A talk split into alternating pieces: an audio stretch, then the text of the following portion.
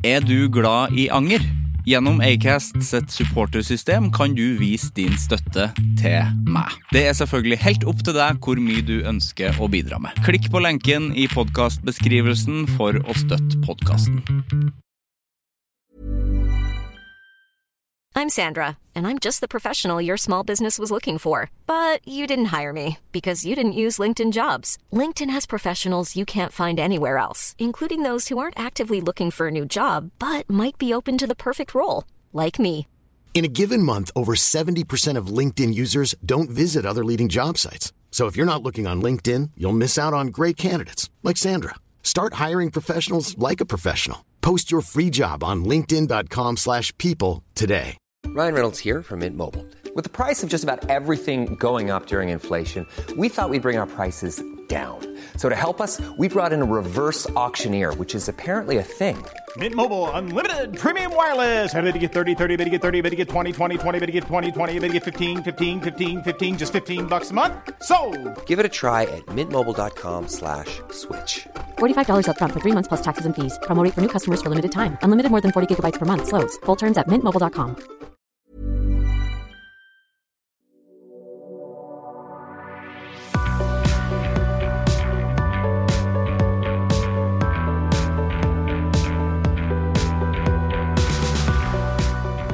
Jeg liker jo veldig godt å snakke om mat. Jeg er jo en matgutt. Kjempeglad i mat. Var jo ikke det helt fram til jeg var 1920.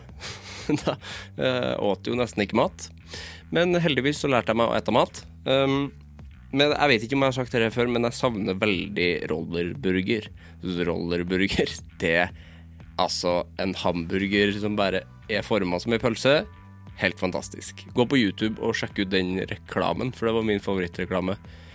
Det er et romvesen som gjør om ei pølse Nei, en burger til pølse. Det er bra. Sivert Mo heter jeg. Velkommen til Anger.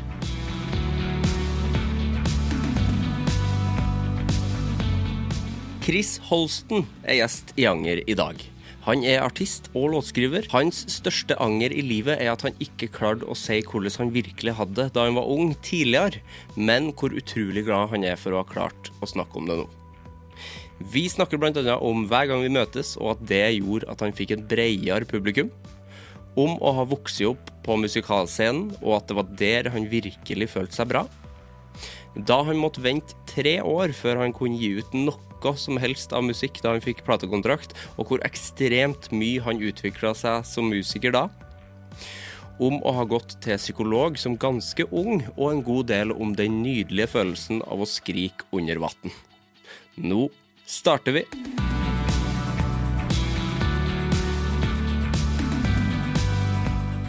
Da ønsker jeg hjertelig velkommen til Chris Holsten. Eh, takk for det. Det føles ut som Når man kaller noen Chris, så føles det ut som vi burde ha kjent hverandre bedre. Ja, Det er liksom, eh, Du er jo med Kristoffer Ja, for meg enda, men du kaller deg Chris. Sånn, det er det folk kaller deg. det er det til og med hele familien har eh, lagt om. Eh, De har det, Utenom eh, Jeg har jo en mor og far som liksom liksom Eller de har begynt liksom nå. Det er veldig rart. Sånn de siste liksom to åra hvor på en måte, ting har på en måte tatt mer fart med musikken og sånn. Så nå har de begynt med Kristoffer igjen. Ja, det er sånn, ja, Vi kjenner Vi er sånn det er vi som fant opp rolig nå. Ja, du heter Kristoffer. Du heter ikke Chris. De har sagt Chris hele livet. Ja. Men sånn som nå hvor liksom alle kaller meg da Chris, så har de begynt liksom Hei, Kristoffer. Ja. Akkurat sånn fordi at De skal ha vi har- vi har eierskap. eierskap. Ja, ja, det er viktig, det.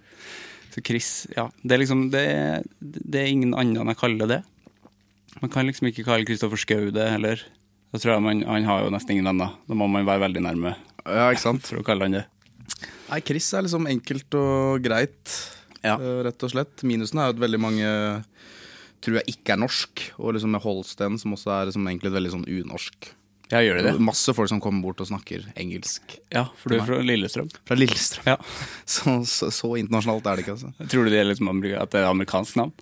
Mange tror det. Ja. Jeg har jo vært på spillejobber og eventer og sånn, hvor artistansvarlig har kommet til meg og bare snakka engelsk en hel dag, og da svarer man jo I- automatisk. I Norge, liksom? I Norge, ja, ja. Ja. Eh, På Gardermoen, liksom. På The Cube, hvor ofte eventer og sånn er. Liksom store firmaer. Og så kommer det Hei, how are you? Og liksom skikkelig sånn amerikansk. Og da svarer man jo. Hvis noen kommer og snakker engelsk, så svarer du jo på instinkt. Fordi Ja. du tenker at den personen er engelsk. Ja. Så vi snakka engelsk en hel dag, og så plutselig så spurte jeg liksom Do you want anything? Og jeg bare Do you have some Coke Zero? Og liksom hun bare Yeah, I'll check. Og så bare rett opp i øret, liksom inn med pluggen. Og så bare Du, jeg tror han Chris har lyst på en Cola Zero, kan noen komme opp med det? og så bare gikk jeg, så bare så jeg på liksom gitaristen min. Jeg bare, det, jeg bare skjønte ikke hva som skjedde. Hva skjer her nå? Dama er jo norsk. Og så kom jeg tilbake igjen etterpå. Bare liksom, hva er det hva er det som skjer her? Hun bare 'kødder du, kan du norsk?' Jeg bare, jeg er fra Lillestrøm. Hæ?! Det er Det helt, rar ting. Veldig rar ting. Veldig gøy, gøy historie. Litt rart å ikke vite på forhånd heller, da. Ja, for jeg tror ikke henne som har stått for bookinga og sånn, på en måte. Nei, så, det er liksom, så synger jeg jo på engelsk eh, og sånn, så det er jo Men du har sunget en farfar i livet. Ja, det her var før det. Ja, ikke sant? Det var før det. Ja, for da hadde hun tenkt sånn Gikk på masse norskkurs. Ja, eh, så utrolig bra Fram uttale. til uh, ein farfar i livet. Skikkelig bra uttale på den Odd, Ja, det Odd Nordstoga-låta. Ja, fikk det til der. Det er gøy, det. Hver gang vi møtes, hvordan var det, hvordan var det for deg? Jeg har jo hatt uh, den forrige gjesten jeg har hatt som har vært i eh, Hver gang vi møttes, var Åse Kleveland. Ja, ikke sant? Og for henne så var jo det liksom en sånn omvendende ting, for det var liksom et comeback til Ja. karrieren. Ja, som altså, det er jo forskjell på Det som er forskjell på meg og Åse Kleveland, da, er jo masse. Eh, Men den andre tingen er jo at eh, jeg på en måte Hun er på en måte en legende, og det er på en måte det jeg altså ser på hver gang vi møtes. Er jo på en måte har jo alltid sett på det, og det er jo liksom eh, noen av de største navnene i musikkhistorien, eh, rett og slett. eh, Hvor de kan møtes og mimre og sånn. Så det var plutselig veldig rart å plutselig stå og pusse tenna med Odd Nordstoga, og plutselig så satt jeg, satt jeg rundt bordet der selv. da. Um, og Nå har jo på en måte konseptet endra seg litt, og jeg liker det veldig godt. Nå er det bare en samling med artister. Uh, uavhengig sjanger, alder. og liksom, Jeg har opplevd ting som ikke dem har gjort, og dem har så klart opplevd masse som ikke jeg har gjort. og Det blir jo bare en koselig samtale mellom folk som er glad i musikk, og covre hverandre. og det, var, eh, det er mer koselig ut enn det ser, ser ut som på TV òg. For det ser jo veldig koselig ut på TV, men det er skikkelig koselig. Uh, og det må uh, Jeg snakka med flere som har vært der før jeg dro inn. Jeg bare, sånn er det egentlig? Det, er bare, det, det må nesten bare oppleves. Fordi man havner jo i en boble. Uh, man bor oppå hverandre med folk du ikke har møtt før. Plutselig. Det Er ei uke, eller? Ja, vi var vel der i eh, 12-13 dager. Ja, ok. Så med liksom kamera rundt deg hele tiden, så det, det ble jo sånn reality-greie. Men pluss- man bor jo så tett oppå hverandre, uh, og det var uh, Det var uh, Jeg syns jo det er helt konge, men mm. man kjenner jo etterpå at det var digg å komme inn i en tom leilighet og få litt, litt space igjen. Ja, det var mye.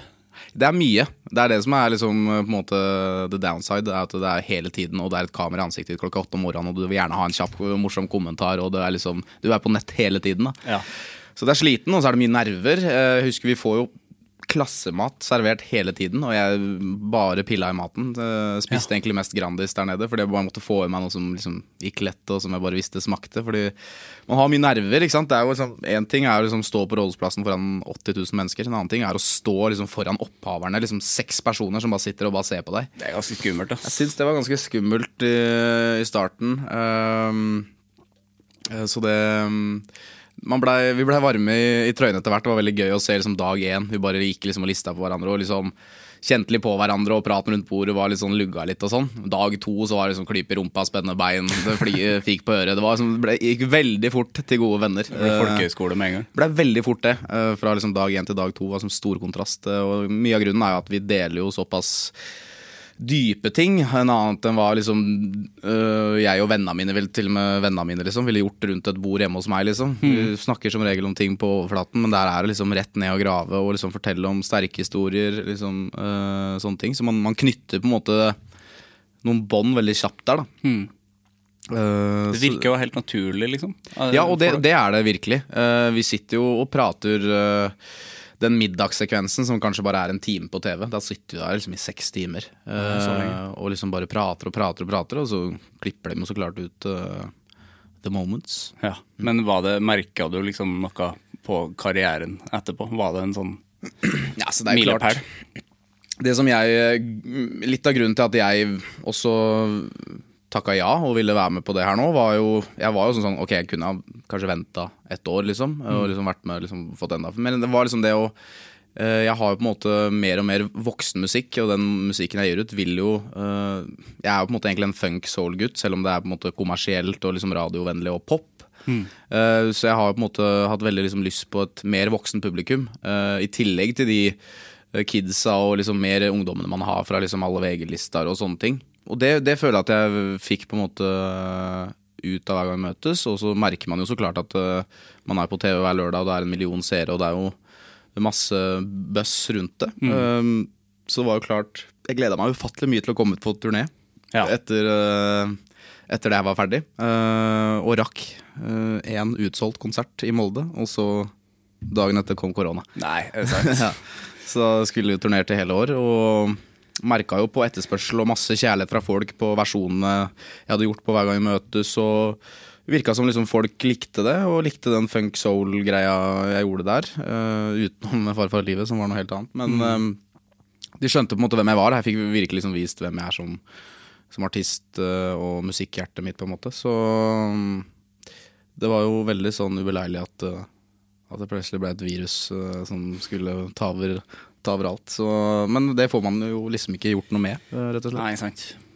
Det er jo litt, eh, Da det skjedde, så var jo alle i samme båt også. Ja, og det er jo litt det der man Det hadde vært kjipt om det, man, det var bare en sånn enkel ting i bandet mitt som har gjort at vi ble ramma, på en mm. måte. Men her er jo alle ramma. Uh, alle hadde ikke et momentum nå og skulle på en måte ut på turné, men det var veldig mange uh, som som fikk store planer avlyst i år. Eh, så, så det er på en måte et, et plaster på såret. Høres veldig egoistisk ut, men det er liksom, det er, det er liksom da er det på en måte greit. Mm. Det er mm. ikke bare meg det går utover. Det er mange mange, mange andre òg. Men det er jo litt sånn da, når det rammer alle, så føler man seg jo ikke så ille, selv om ja. det er ille. Så det er, det. det er liksom et fellesskap der. Ja, det var litt det. Så det, det, gjorde det Ja, det føltes litt bedre, i hvert fall. Mm. Hvordan går det nå, da? Nå begynner det jo å åpnes opp bitte litt. Det begynner å åpnes lite grann, men uh, jeg, det er jo det uh, Nå skal ikke jeg ta noe brannfakkel på podkast her, men ryktene sier at det blir 200 personer uh, ut året på Venus. Vi hadde jo håpa på at det skulle bli 500 etter 1.9., og det ser det nå ut til at det ikke blir. Mm. Uh, og på en måte Jeg, jeg har jo ikke et sånn Jeg ser f.eks. Frida Aanevik, uh, som, uh, som, er en god venn av meg, som også var med på Hver gang møtes, har jo på en måte skal jo nå spille masse, og har jo på en måte et sittepublikum og liksom ja, store personer og sånn. Det er fint, de er liksom en trio på scenen og sånn. og det er jo veldig misunnelig på akkurat nå. men for meg så, Jeg har jo egentlig ikke et sittepublikum. Um, og er på en måte ti stykker på scenen, nesten. Ja. Uh, liksom tre blåser og liksom full pakke. Så det Dere er så mange? Vi er, vi er ganske mange. Uh, og vi er ikke ti, vi er, vi er, syv. Og så er vi jo fire stykker som er, fire stykker som er ikke på scenen. Nei, uh, men, men ja, så det er jo liksom sånn Det er liksom ikke noe å hente sånn økonomisk heller, på en måte, hvis det er Nei. 200 stykker der. Så det er jo litt uh, kjipt nå. Uh, men jeg gleder meg veldig til at det her åpner igjen, og jeg håper at folk er uh, sugne på å komme seg ut og høre på musikk og konsert igjen. Um, og det har vært et sånt dilemma jeg har tenkt på her, som folk er redde for å Når ting nå åpner igjen, liksom holder folk seg inne, hva gjør de? Men jeg, bare, jeg har, har en følelse på at folk nå har savna Eh, det her. Og festivalen og sommeren nå som ryker. Og liksom ja, bare komme seg ut på konsert igjen, rett og slett. Man ser jo nå, det er jo det føles ikke ut som det er, uh, om man skal være helt ærlig. Altså I Oslo ser det ut som ingenting har skjedd? Ingenting har skjedd, og jeg sykla forbi Sørenga her om dagen, og det er jo liksom sild i tønne. Var på kontraskjæret her. Det er jo liksom Det er mer enn før, syns jeg. Altså, ja, det, ser... ja, det er liksom, folk har nå sant, vært innelåst, og nå, nå er det liksom merker de at ting begynner å liksom løsne litt igjen. Mm. Og da tror jeg alle bare hopper hopper i det. Uh, så må jeg nesten bare krysse fingra for at uh, det ikke kommer en ny lockdown, og at folk har på en måte samme mm, tankegang når det kommer til konserter, og når, det, når vi får lov til å spille igjen. Det var på en måte det som var litt kjipt, var jo at vi var de første som ble stengt, uh, og de siste som på en måte får, får liksom gjort jobben vår. Da. Nå har så Mange har jo sittet på hjemmekontor, gjort jobben sin og kan sitte mm. på kontorlokalen igjen i liksom trygge én meter avstand. Men på en måte det å leve av å samle folk er på en måte det som har vært vanskelig her, i liksom store sammenhenger. Eh, så vi ble på en måte stengt først, og blir jo da åpnet også sist. Eh, så det er på en måte en liten downside. Ja, det er det. Men fikk det deg til å tenke sånn Må jeg gjøre noe annet nå, eller? Nei, ikke i det hele tatt. Nei. Eller man må jo gjøre Jeg måtte jo på en måte finne på andre måter å holde meg kreativ på. Og på en måte aktivisere meg selv. Jeg hadde på en måte hatt en kreativ eh, utblåsning i fjor, eh, hvor jeg på en måte hadde lagd et album. eh, Hadde liksom vært i den mindseten. eh, Men nå var jeg virkelig flippa over på liksom eh, bare å spille live, og det er på en måte en helt annen del av, av hjernen min. Eh, Da er jeg ikke kreativ på den måten. Da er det liksom spilling som gjelder, og liksom det kick adrenalinet der.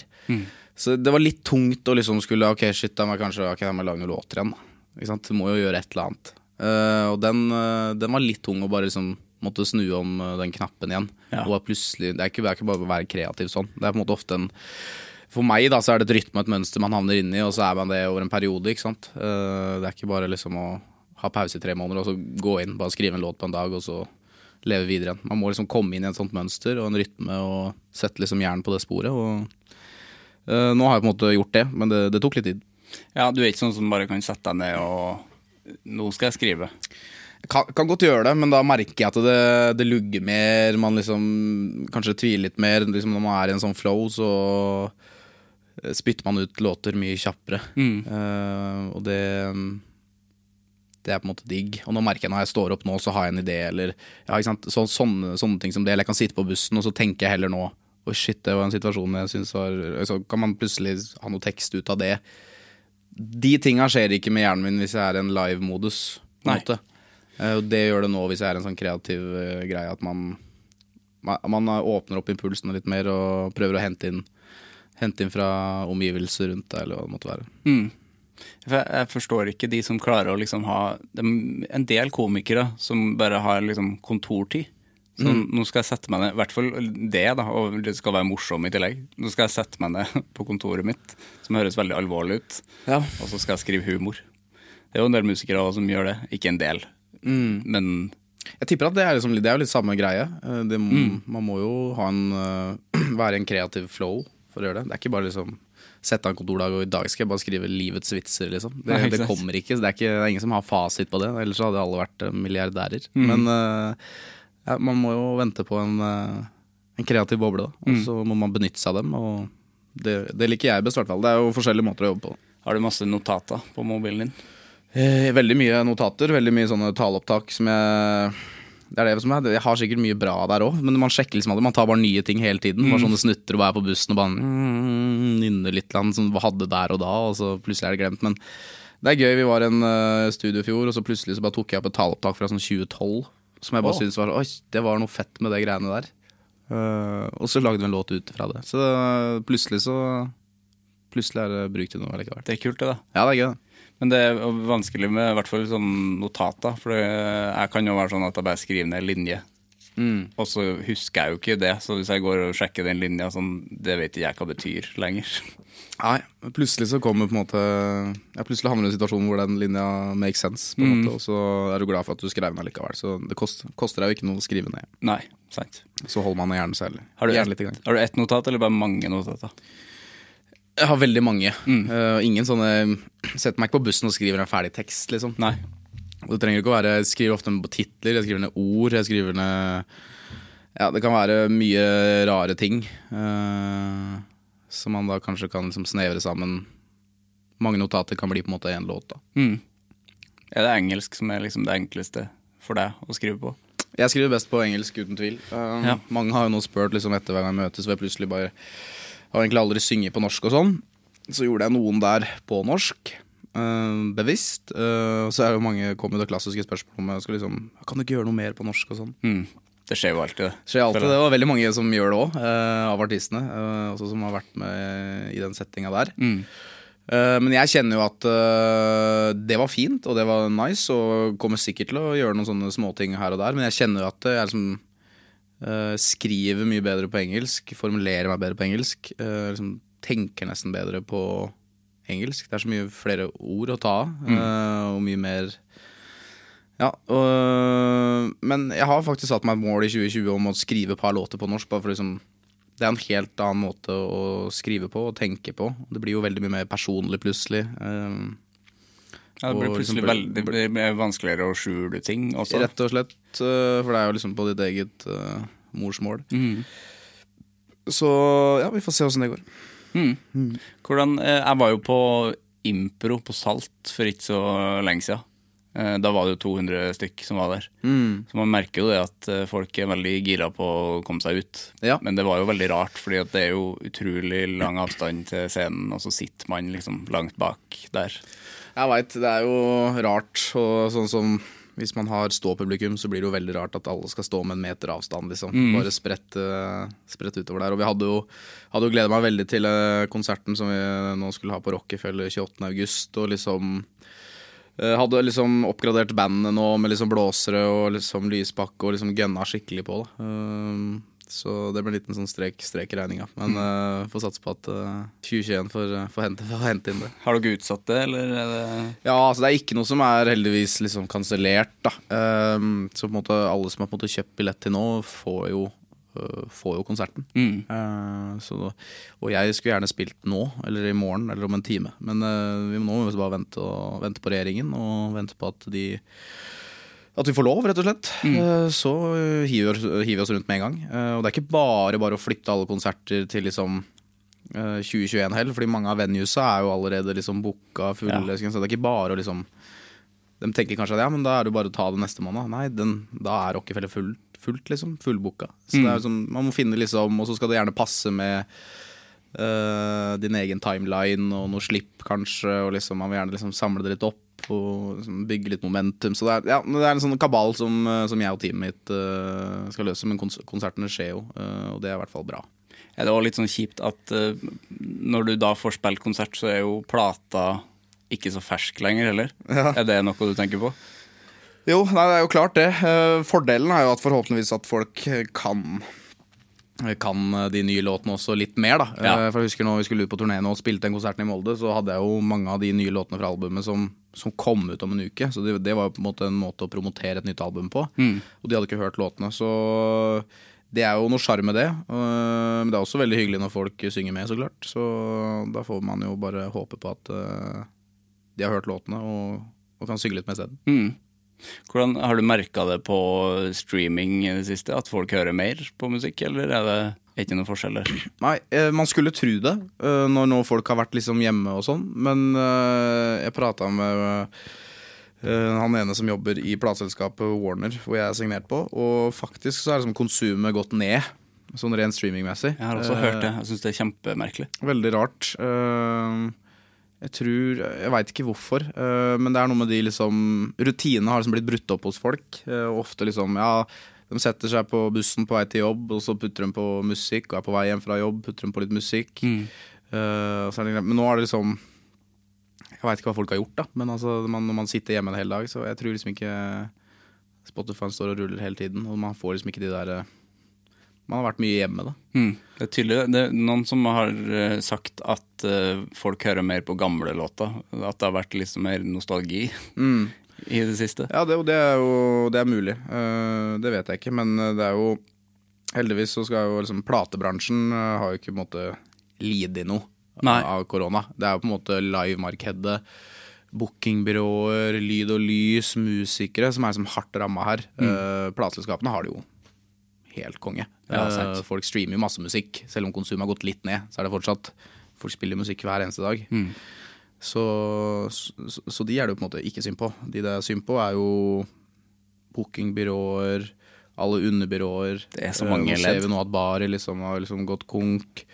Man ser liksom snakk om at liksom Parkteatret liksom begynner å nærme seg altså Det er masse sånn sånne ting. Uh, og man har liksom ikke helt fått den støtten man håpa på fra, fra regjeringen og krisepakker og man ser jo liksom at mange av festivalene har fått liksom mange mange, mange millioner i, i krisepakke og sånn. Eh, men det hjelper ikke det hvis ikke bookingbyråene eller artistene eller underleverandørene får det. For det er ikke noe vits å ha en gressplen hvis du ikke får satt opp en scene der. Nei, ikke sant? Eh, så ja, det var et lite, lite politisk stikk der. Det fortjenes. Er du bekymra for det? ja, det må jeg ærlig innrømme å si. Eh, Jeg trodde jeg er litt sånn happy go lucky, for jeg tenker at dette ordner seg jo. Mm. ikke sant? Man er alltid litt sånn i starten der, og liksom har jo hatt folk og alle liksom booking live-markedet i Norge har vært eh, veldig bra. Og liksom øh, Føler som artistene har liksom tatt store steg og liksom spiller på svære venues og spiller også internasjonalt og sånn, så man tenker liksom at det her ordner seg. Det er jo ikke et nisjemarked, det her. Det er jo noe alle uh, går ut på konsert og liksom Men uh, man merker nå liksom hvor det er liksom de der utgiftene og kostnadene som har rulla godt nå uten at det har på en måte kommet noe inn, som fort spenner bein på folk. da. Og har gått opp for meg nå at jeg ser at flere og flere liksom går konkurs. Og da Det er også det, det er ikke bare da å starte opp igjen heller. Det blir en helt annen uh, rutine på ting. Uh, de byråene eller de firmaene vi har pleid å bruke, er ikke der lenger. Så skal man gjerne overleve liksom den der hvor plutselig det er bare masse konserter og masse inn. Og så, så ja, faktisk blitt litt bekymra for det, og, håper at, uh, at de tar tak i det. Når var det du starta opp med musikk? Begynte jo tidlig på en måte, jeg er jo vokst opp på musikal- og teaterscenen. Eh, Så det begynte jeg med da jeg var eh, før jeg gikk på barneskolen, så jeg hadde vel fem-seks år. Eh, Musikalsk familie, eller? ja, det er litt den der klisjeen som alle, alle, hvor alle har en musikalsk familie, men eh, ikke noe sånn det er veldig mye musikk i, i blodet, liksom, spesielt på liksom farssiden. Uh, så er det liksom far og farfar. Liksom farfar er ja, snart 90 år, Uh, 89 vel, og hadde spillejobb i går. Eh, så, så det er mye musikk i går. Eh, de har ikke hatt det som et levebrød, men har liksom en sterk kjærlighet til musikk. da. Mm. Så farfaren din spiller trekkspill? Ja. Ja. Så de spiller ofte på sånne jazzkafeer og sånn med liksom de samme folka som har eh, vært der de siste 60 åra. Så det er veldig koselig, og holder jo også hjernen og, og fingra i gang. Så det er veldig bra. Så jo, dreiv med teater da til jeg var liksom 12-13 år. Eh, og liksom fikk god erfaring med det og kjente fort at jeg bare elska å stå på en scene, liksom. Eh, og fikk på en måte større og større roller, fikk mer og mer ansvar som ung. Hadde liksom større hovedroller i liksom alder av ti år, hvor på en måte jeg var hoved... Og det var resten var Det her er ikke noe, noe sånn amatørteater, det var liksom audition, det var liksom bare voksne. eh, og liksom få barn. Uh, og liksom eh, ordentlig, ordentlige greier, da, holdt jeg på å si. Eh, så det, det var liksom mye ansvar, og det, var, det vokste man mye på. Og fikk liksom eh, mye sceneerfaring ut ifra det. Uh, og så etter Så kom jo på en måte stemmeskiftet etter hvert der. uh, og gikk fra på en måte Sang jo sånn superlyst, sånn sopran, da jeg var liksom barn. uh, til å bare plutselig bli liksom Baby Luckendorn helt der nede. Eh, og da måtte man jo gjøre noe annet. Eh, så da kjøpte jeg meg min første Mac. Uh, begynte med GarageBand, Logic, uh, som er musikkprogrammer uh, hvor man lager musikken. Eh, og begynte liksom å spille liksom mer gitar, piano, de tinga der. Piano har jeg spilt hele livet, men jeg vil liksom lære meg gitar. Så det gjorde jeg, og så begynte at man liksom begynte å lage litt egne låter isteden. Sitte hjemme og pusle, bare leke feil. Jeg har aldri gått på noe musikklinje, musikkskole, ingenting. På en måte Alt har på en måte vært prøve og, prøve og feile. Uh, og så ble jeg jo da uh, ble det et klipp som ble havnet på YouTube, uh, og så ble jeg signert da jeg var eh, 18. Ja.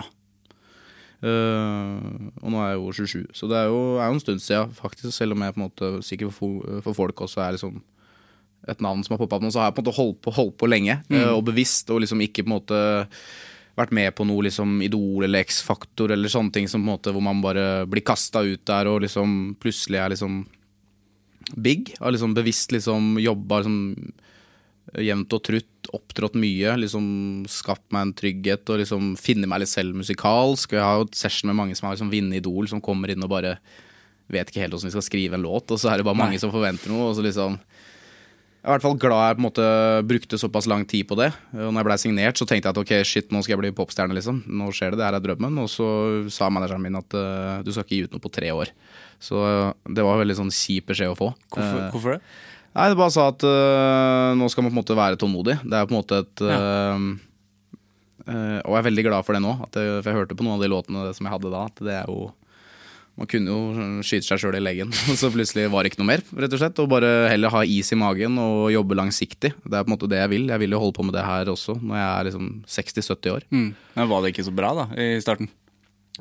Det var jo veldig bra. Jeg følte det var dritbra. Ja. første session min var med Lene Marlin og Fred Ball, som har liksom produsert JC og sånn nå i det siste. Så Yes. Det var liksom de beste folka jeg ble satt i session med. Ja. Um, og tenkte at uh, nå skjer det, liksom. Um, og da fikk man jo en uh, slående beskjed at det, det skjer ikke før om tre år.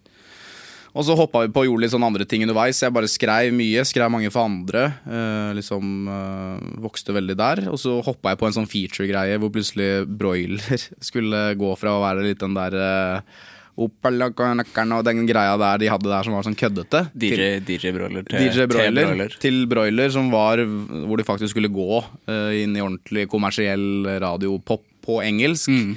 Eh, liksom mer i liksom uh, Avicii-verden og den greia der, hvor de skulle liksom gjøre noe mer ordentlig, da, om jeg får lov å si det. Ja, det var jo en total uh, Det var jo det var et, renovering. det var et sceneskifte der, og Mm. det tenkte jeg at og de hadde jo liksom opparbeidet seg et, et navn på YouTube og liksom blitt populære, så jeg tenkte at ok, det er gøy. Så jeg husker ikke hvor gammel jeg var, men jeg var nok sikkert en øh, 20, 20 år. 21 Mm. år. Eh, og det var første opptreden, var jo min første TV-opptreden noensinne, var jo da på Rådhusplassen på VG-lista. Med liksom 80 000 mennesker, direkte TV, så var liksom, man ble jo kasta Kasta ute. Eh, Da var jeg i hvert fall glad at jeg har hatt masse sceneerfaring fra før. Altså det Så jeg gjorde litt sånne ting, og så etter hvert så kom liksom mitt prosjekt. Mm. Har det liksom alltid, siden du har vokst opp med liksom musikal og vært på scenen siden du var liten, har det alltid vært uh, gøy? Har det liksom vært noe du har virkelig likt? Nei, men sånn, sånn på ekte, om jeg skal være litt seriøs, så hadde jeg mye issues som barn. Uh, mye, sleit liksom mye mentalt. Og liksom hadde liksom en ti år hvor jeg liksom gikk til psykolog og uh, mye greier. Uh, men det var liksom hver gang jeg kom på en scene, så bare klarte jeg å liksom glemme alt. Eh, og jeg bare var alltid lykkeligst på scenen. Hadde mest selvtillit på scenen. Jeg har aldri noen gang liksom tvilt på det. eh, og liksom et sted hvor man bare veit man på en måte er komfortabel, er god, da. Og det, um, det, har, det har det vært fra liksom jeg var fem år, og det er det fortsatt. Uh, og det var liksom min måte å få legge issues inn i en uh, kiste på, og bare låse. den. Nå er jeg på scenen, nå skal jeg gjøre det jeg er best på, og så kan jeg deale med det her etterpå. Eh, så det um, Men du hadde dårlig selvtillit ellers på, Ja. på andre ting? Ja. Ehm, det, det hadde jeg jo, men ikke akkurat der. Eh, og det Da fikk man jo en sånn uh, Ja, da fikk man et bekreftelsesbehov og, og kjente på en måte på mestring, da. Uh, og det var et, på en måte et sted hvor man kunne rømme vekk. Selv om det var da isteden foran scenen og foran masse folk. Mm. Og det er jeg veldig glad for. Mange som mange også nå, til og med i dag, liksom kommer foran scenen liksom supernervøse, kaster opp litt og liksom veldig sånn. Og det er liksom og det er jo en naturlig ting, eh, men jeg har bare aldri vært der. da. Liksom alltid bare en eh, total glede, rett og slett. Eh, så klart jeg har nerver, jeg også, som alle andre, men det er ikke noe sånn at man Nei, jeg vil bare hjem. Liksom. Det er mange som fort kan få den. Mm. så det er nok sikkert med litt av de tinga som, som skjedde da jeg var kid, at bare, det, var, det var min terapi, rett og slett. Så, det, så det var nice. Må starta veldig tidlig å gå til psykolog, da. Jeg begynte ganske tidlig, ja. Jeg begynte jo eh, Hadde jo liksom tidlig med liksom tics og sånn som barn, og så ble liksom, fikk man liksom kommentarer på det. Så var liksom, det er det derre Jeg var så sjukt opptatt av å liksom eh, Tok meg altfor høytidelig. Altså tok seg sjøl altfor høytidelig. Så sjukt opptatt av å liksom være godt likt. Og så hadde jeg en sånn rar greie med at jeg alltid måtte være best. Altså Det var sånn i alt. Og man, man, man klarer ikke å lykkes. Gikk i klær som jeg trodde at liksom andre skulle like. Ikke om jeg likte det sjøl, bare sånne små hverdagslige ting som, man kan, liksom, som jeg husker veldig godt. da Eh, Så det var et veldig sånn masse Jeg ja, veit ikke helt Eller jeg veit hvor, hvor ting kommer fra, men jeg skal ikke gå helt i dybden. Men uh, det var, det var, mye av de der klassiske issuesa som bare Som bare endte opp i det. Og så samtidig så var jeg på en måte fotballspiller her. Eh, Jeg snakka litt om det her liksom egentlig på, på, på Senkvelden jeg var her for et par måneder siden. Og da kjente jeg veldig på et identitetsissue identitetsissue som barn. Jeg sleit veldig med det, fordi jeg var liksom Enten så var du musikk, dans og drama-fyren, eller så var du fotballfyren. Jeg blei også signert på LSK da jeg var 15 år. Oi. Eh, fikk liksom betalt og liksom spilte Jeg er jo fra Lillestrøm, er fra gatene, og jeg trente med A-laget. Spilte annendivisjon som liksom eh, 17-åring. Så det var liksom Man var på en måte på et skyhøyt nivå på begge steder, da.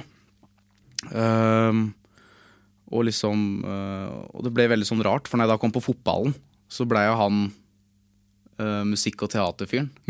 Mens når jeg kom på da liksom musikk og liksom musikaltinga, så blei han kule fotballfyren. Så jeg bare kjente at jeg, jeg sleit litt med å passe inn i noen av dem. Hvem er jeg egentlig? Hvem, hvem er jeg, liksom? Og jeg ville jo egentlig være mm, altså, teaterfyren i teatergruppa og fotballfyren i fotball, men det blei helt motsatt. da og jeg, jeg skjønte ikke at det gikk an å være liksom god i begge. Fordi det er jo litt sånn, og det tror jeg det fortsatt er den dag i dag, selv om det her er en stund siden, så tror jeg det er veldig sånn grupperinger. Man ser på ungdomsskole, videregående, at det er liksom Man har liksom den allmenngjengen. Du har elektrikerne, du har rørleggerne, du har fotballgutta, du har liksom dansejentene. Altså det er veldig sånn Altfor mye labela, da.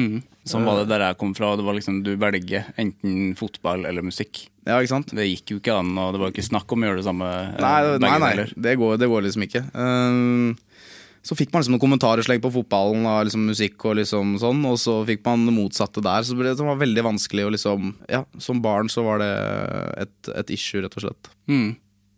Er det noe fellestrekk med fotball og musikk? Det, det, for meg virker det som ganske to forskjellige ting.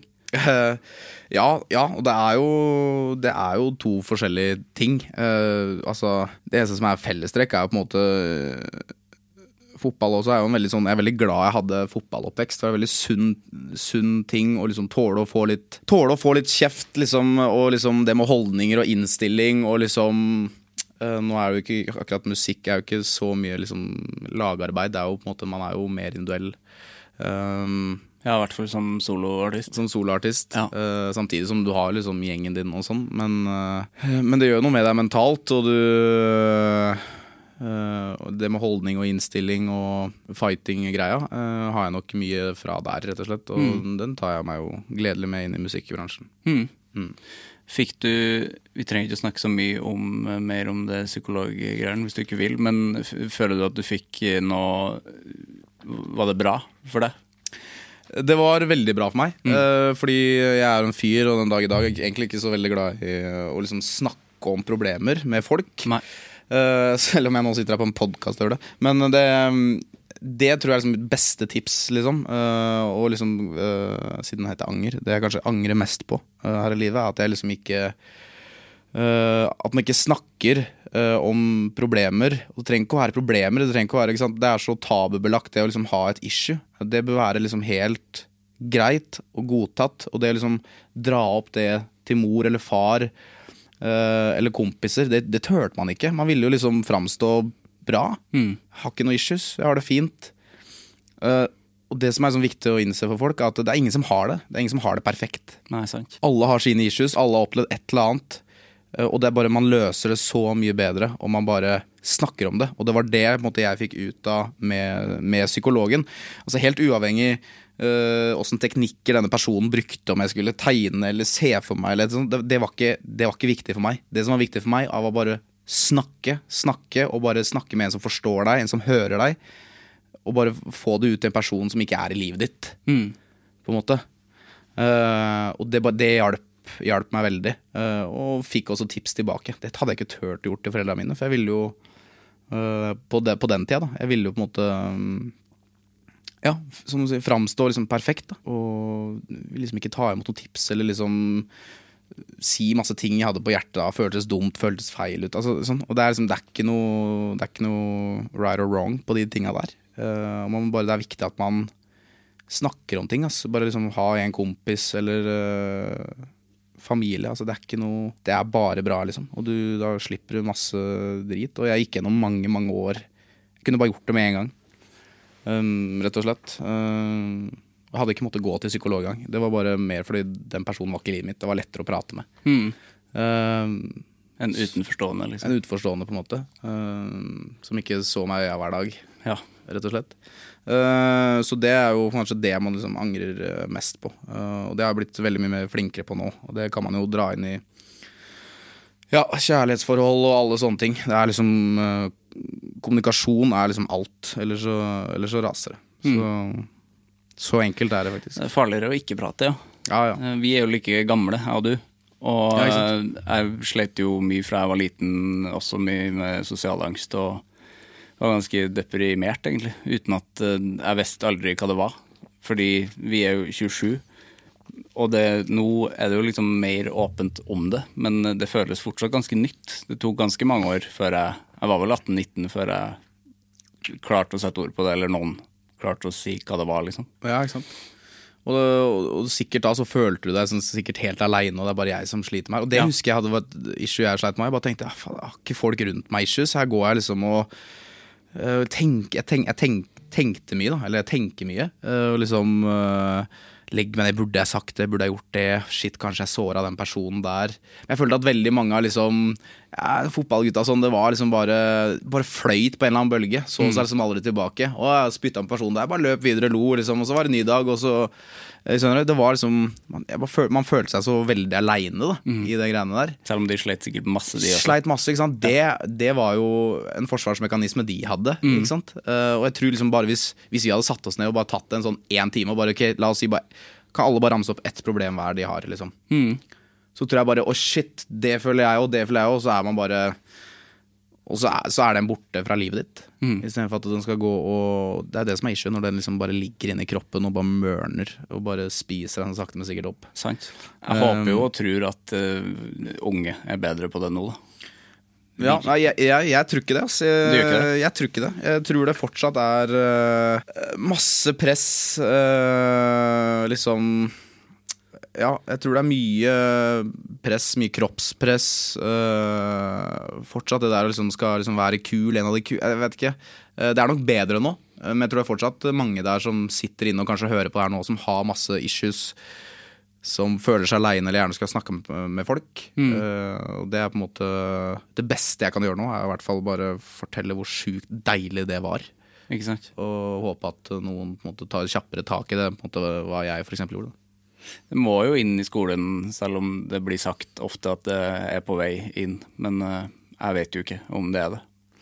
Man vet liksom ikke, og det er jo som Barn er brutale, da. Det høres eh, Det er det. Ikke sant? Og det er jo liksom barneskole og ungdomsskole, liksom det er Det er ganske brutalt, da, ikke sant? For det er liksom helt i starten av livet ditt. Du har endelig liksom Det er kanskje sant? Du husker jo ikke noe nå til noe før det. Ikke sant? Det er da du virkelig begynner å liksom eh, slå på record-knappen og, og, og leve, da. Eh, alt annet før er bare krabbing og ting du ikke husker. Uh, men det er liksom det, noe av det første man opplever i livet, uh, og liksom ofte former deg som person. Det er jo ti år av livet ditt, og det er liksom mye Fortsatt mye mobbing, altfor mye mobbing. Eh, rasisme, som fortsatt vi ser masse av. Og det er liksom det er, ikke sant? For meg, hadde jeg fått en kommentar nå, så hadde det vært lett for meg å, å, å prelle det av meg. Men hvis jeg hadde vært liksom syv-åtte år, så, hadde, så sitter den i så lenge, da. Og det er, det er de småeste tinga som kan, som, som kan påvirke det. Uh, og også de småeste tinga som kan løse det. Uh, så det er på en måte det som uh, Jeg håper at Ja, man sitter ikke på noen fasit der, men det er jo liksom Som forelder så må man jo bare liksom snakke mye med, med barnet sitt. Tror jeg. For jeg tror veldig mange av barna uh, kommer hjem og bare ja, 'Hatt en fin dag på skolen', og så bare spør 'Har du virkelig det?' Og sånn nei. Ja, Ikke sant? Så det er liksom kanskje Nå skal ikke jeg gi noen tips til noen foreldre her, for jeg har ikke noe barn. Men jeg tror liksom det er viktig. Det er viktig key. Å bare liksom ha Og liksom føle At barnet føler seg trygg ved å prate med deg. Mm, og følge med også. Ja. Ja. Det er jo, grunnskole er jo ganske hardt, for det er sånn her, du starter i førsteklassen, og der må du være. Og der skal du være i så mange år på den skolen. Det er ganske harde ting. Ja, jeg er gæren. Det er jo Man lærer så mye også utenom liksom det rent akademiske på, på skolen også. Mm. Det er jo liksom starten av livet, som jeg sa i stad. Så det er man vil jo at alle skal ha liksom best mulig forutsetninger når man kommer ut derfra. Og det er det veldig mange som ikke har, og det er jo på en måte de man vil på en måte hjelpe å luke vekk i fremtiden, på en måte. Mm. Vi må snakke litt eh, mer om anger. Nå er vi veldig nede i mørket mørket her. Det er veldig fint. One size fits all seemed like a good idea for clothes Nice dress. Uh, it's a it's a t-shirt. until you tried it on. Same goes for your healthcare.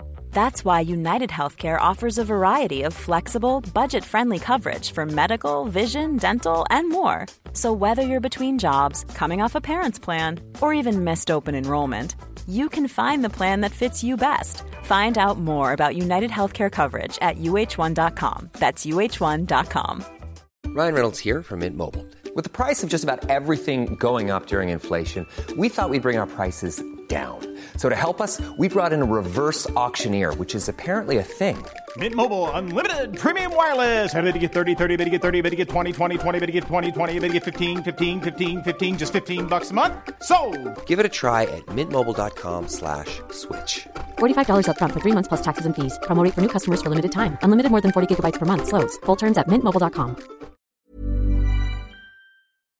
Du, har, du nevnte litt eh, om anger, men hva er forholdet ditt til det sånn ellers? Man har jo alltid liksom ting man eh, angrer på, og, og anger og sånn. Jeg tenker at det også er en bra ting. Eh, en mulighet til å, å lære av feil eller ting man skulle gjort eh, annerledes. Eh, jeg er veldig glad nå at jeg hadde den runden med meg selv som yngre. For jeg kjenner at jeg, jeg tror veldig mange av f.eks. de jeg nevnte i stad, som man bare følte fløyt på en bølge og aldri så seg tilbake. Jeg tror veldig mange er sånn, men kan på en måte plutselig få en smell ved første skilsmisse eller et eller annet. Du er 40 år, bare boom, rett ned i kjelleren. Classic scenario. Jeg er glad jeg på en måte øh, hadde så mye øh, issues og på en måte tok tak i mine egne issues. Visste på en måte hva mine svakheter var, visste hva mine styrker var.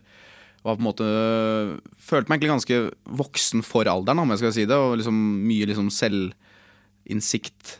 Og liksom OK, det her må jeg ta tak i. Og det merker jeg liksom har vokst veldig mye, mye på nå. øh, og at jeg øh, håndterer situasjoner mye bedre. Selv om jeg som, så klart har jo issues, jeg også, som alle andre i dag.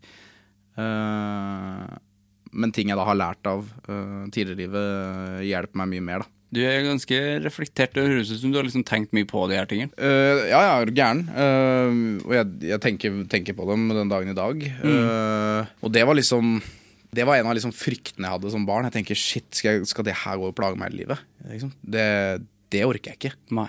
Uh, jeg husker liksom Det høres jo så trist ut, men jeg husker jeg liksom Jeg elska badet, for da kunne jeg stikke hodet under vann og skrike så høyt jeg bare kunne. Ja, det, det høres jo brutalt ut, men det var liksom hver gang jeg bada, så bare var ute og svømme sjøl. Liksom Man føler jo som en- i liksom en sosial setting du vil, det er ikke, Du står ikke bare og skriker, liksom. Bare, du har vil bare få ut masse aggresjon, masse liksom fortvilelse, masse uh, frustrasjon.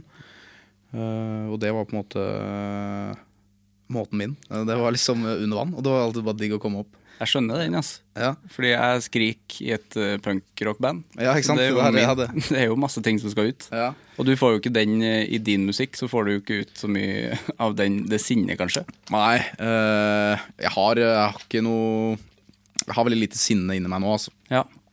Uh, men jeg husker som, eh, som kid så var det, så var det liksom det å, å duppe under vann, for da kunne jeg liksom bare skrike. Og bare sånn. Og det som er på en måte det verste, er jo på en måte at man, man hele tida klandra seg selv. Uh, og det er jo også en, en farlig, farlig ting. Ja, ond sirkel, det. Ikke sant, En ond sirkel. Og tenker at jeg er jo problemet her. Uh, skjerp deg, Chris. Ikke sant? Jeg, var, jeg, var, jeg var sånn fordi jeg var en perfeksjonist.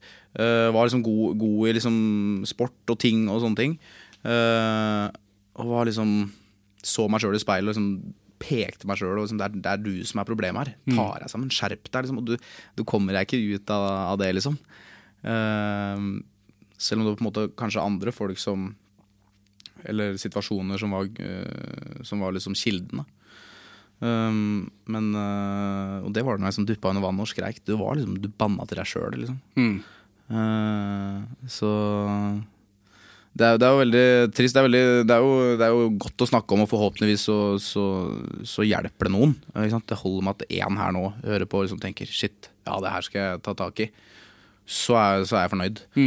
Eh, så, og det er jo litt av the downside med å, å være en offentlig person òg, og det, er, det liker jeg egentlig. Uh, jeg kjenner at jeg må ut av komfortsona uh, om å prate om det, men jeg kjenner at det er viktig. også nå Én ting er at jeg driver med musikk uh, og sånne ting, men jeg merker nå at måte, musikken min Jeg får meldinger fra folk som har slitt fælt i livet, og musikken min er liksom Noen låter er som en terapi. Uh, det var den låta som snudde det for en person som var liksom like før. eh, og liksom hoppe fra brua, så jeg mener. Da liksom føler man at man virkelig eh, er til nytte, da. Ja. Annet enn å liksom en person som sitter med rockefot på, på, på vei til jobb på trikken, på en måte. Eh, det er jo de hverdagslige, det er jo helt konge, det. Men eh, man vil så gjerne bety noe mer for folk, da. Og da må man eh, steppe ut av komfortsona, snakke om ting, snakke om issues, og det er ikke noe, det er ikke noe skam i det. Eh, og så forhåpentligvis eh, tar folk noe læring av det. Det er ganske stort da, at musikk kan bety så mye for Ja. et menneske.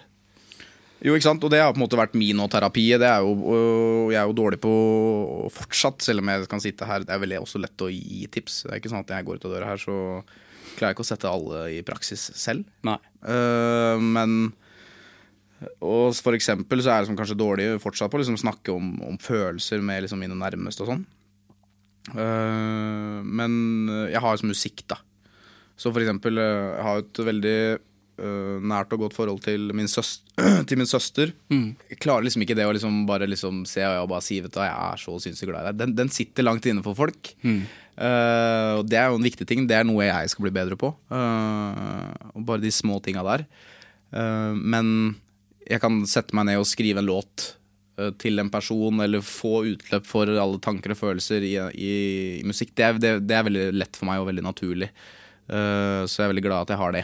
Mm. Tida vår er ute, Ja. Det har vært utrolig trivelig å prate med deg. For vi har vært eh, nedi, nedi Vært nedi der. Har du noe vann? Du skriker. Det er fint, det. Ja, det er viktig. det. Eh, Det virker jo som det går eh, bra med deg nå. Sånn eh, Ja, eh, meg- Bedre. Meg, jo, meg er, det, meg er det fint med, altså. Uh, virkelig. Uh, rett og slett. Uh, det må jeg få lov til å si. Ja, du bruker ikke noe mye tid på angring, eller, eller gjør du det? Nei. Men jeg bruker mye tid til å se meg tilbake, og liksom tenker at det kan bare være sånn I går så var jeg der, og så tenker jeg liksom når jeg legger meg at ok, det burde jeg kanskje ikke sagt eller gjort. Ja, sant. Bare sånne småting. Småanger. Små, småanger, og det tror jeg er viktig, for det, man vil jo liksom være den beste, beste utgaven av seg sjøl, og altså, vi gjør jo sånne småfeil hele tiden, eh, så det er bare viktig at man kommer på dem, tenker på dem, liksom. Analyserer dem, og så move on. Skjer det noe nå framover, eller er det eh, ferie? Jeg sitter og venter på at Abid Raja skal åpne slusene. Mm. det blir uh, litt rann uh, digitalkonserter og liksom streaming. Som er på en måte vår måte å få i hvert fall spilt litt nå. Um, og så lages det ny musikk. Det kommer to nye singler til høsten som jeg gleder meg veldig til. Uh, ja, og så holder jeg på med litt sånn andre TV-ting som jeg ikke kan si noe om, men som jeg håper at folk er nysgjerrig på. Uh, Spennende. Så, ja.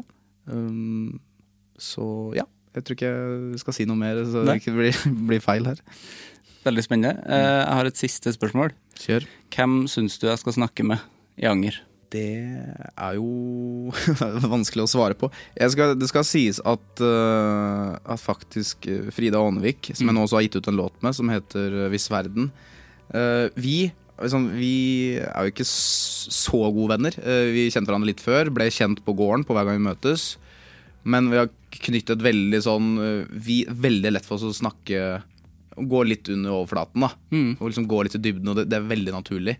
Og hun uh, Veldig reflektert. Uh, hun er jo eldre enn meg og på en måte mer voksen, men veldig liksom klok dame. Uh, og det her med Hun er jo lesbisk og har liksom mye liksom, greier med det. og liksom Så jeg tror liksom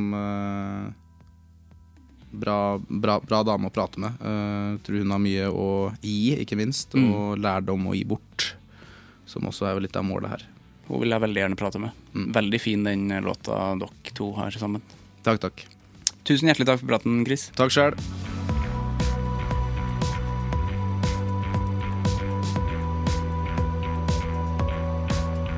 Det var Chris og meg. Det var utrolig trivelig. Og jeg er glad for at jeg ikke snakka engelsk med han. Det var en veldig artig historie. Det er ganske flaut uh, å tro at noen snakker noe For jeg er jo enig i at liksom navnet høres jo litt uh, Høres litt amerikansk ut. Chris Holston. Men eh, jeg er fra Lillestrøm, han. Veldig fin fyr. Ja, jeg vet at rollerburger fins i, i bensinstasjon. Men det er ikke det jeg snakker om. Jeg snakker om å ha det i butikk, for det fins ikke lenger. Å, du kan lage det sjøl, da? Nei. Selvfølgelig kan jeg ikke lage det sjøl. Umulig.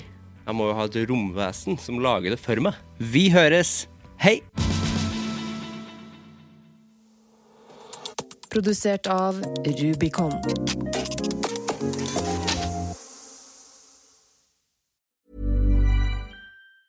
Hi, I'm Daniel, founder of Pretty Litter. Did you know cats tend to hide symptoms of sickness and pain? I learned this the hard way after losing my cat, Gingy. So I created Pretty Litter, a health monitoring litter that helps detect early signs of illness by changing colors, saving you money and potentially your cat's life. Pretty Litter is veterinarian developed, and it's the easiest way to keep tabs on your fur baby's health right at home. Go to prettylitter.com and use code ACAST for 20% off your first order and a free cat toy. Terms and conditions apply. See site for details.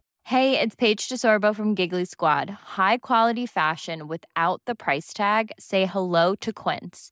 I'm snagging high-end essentials like cozy cashmere sweaters, sleek leather jackets, fine jewelry, and so much more. With Quince being 50 to 80% less than similar brands. And they partner with factories that prioritize safe, ethical, and responsible manufacturing. I love that. Luxury quality within reach. Go to quince.com slash style to get free shipping and 365 day returns on your next order. Quince.com slash style.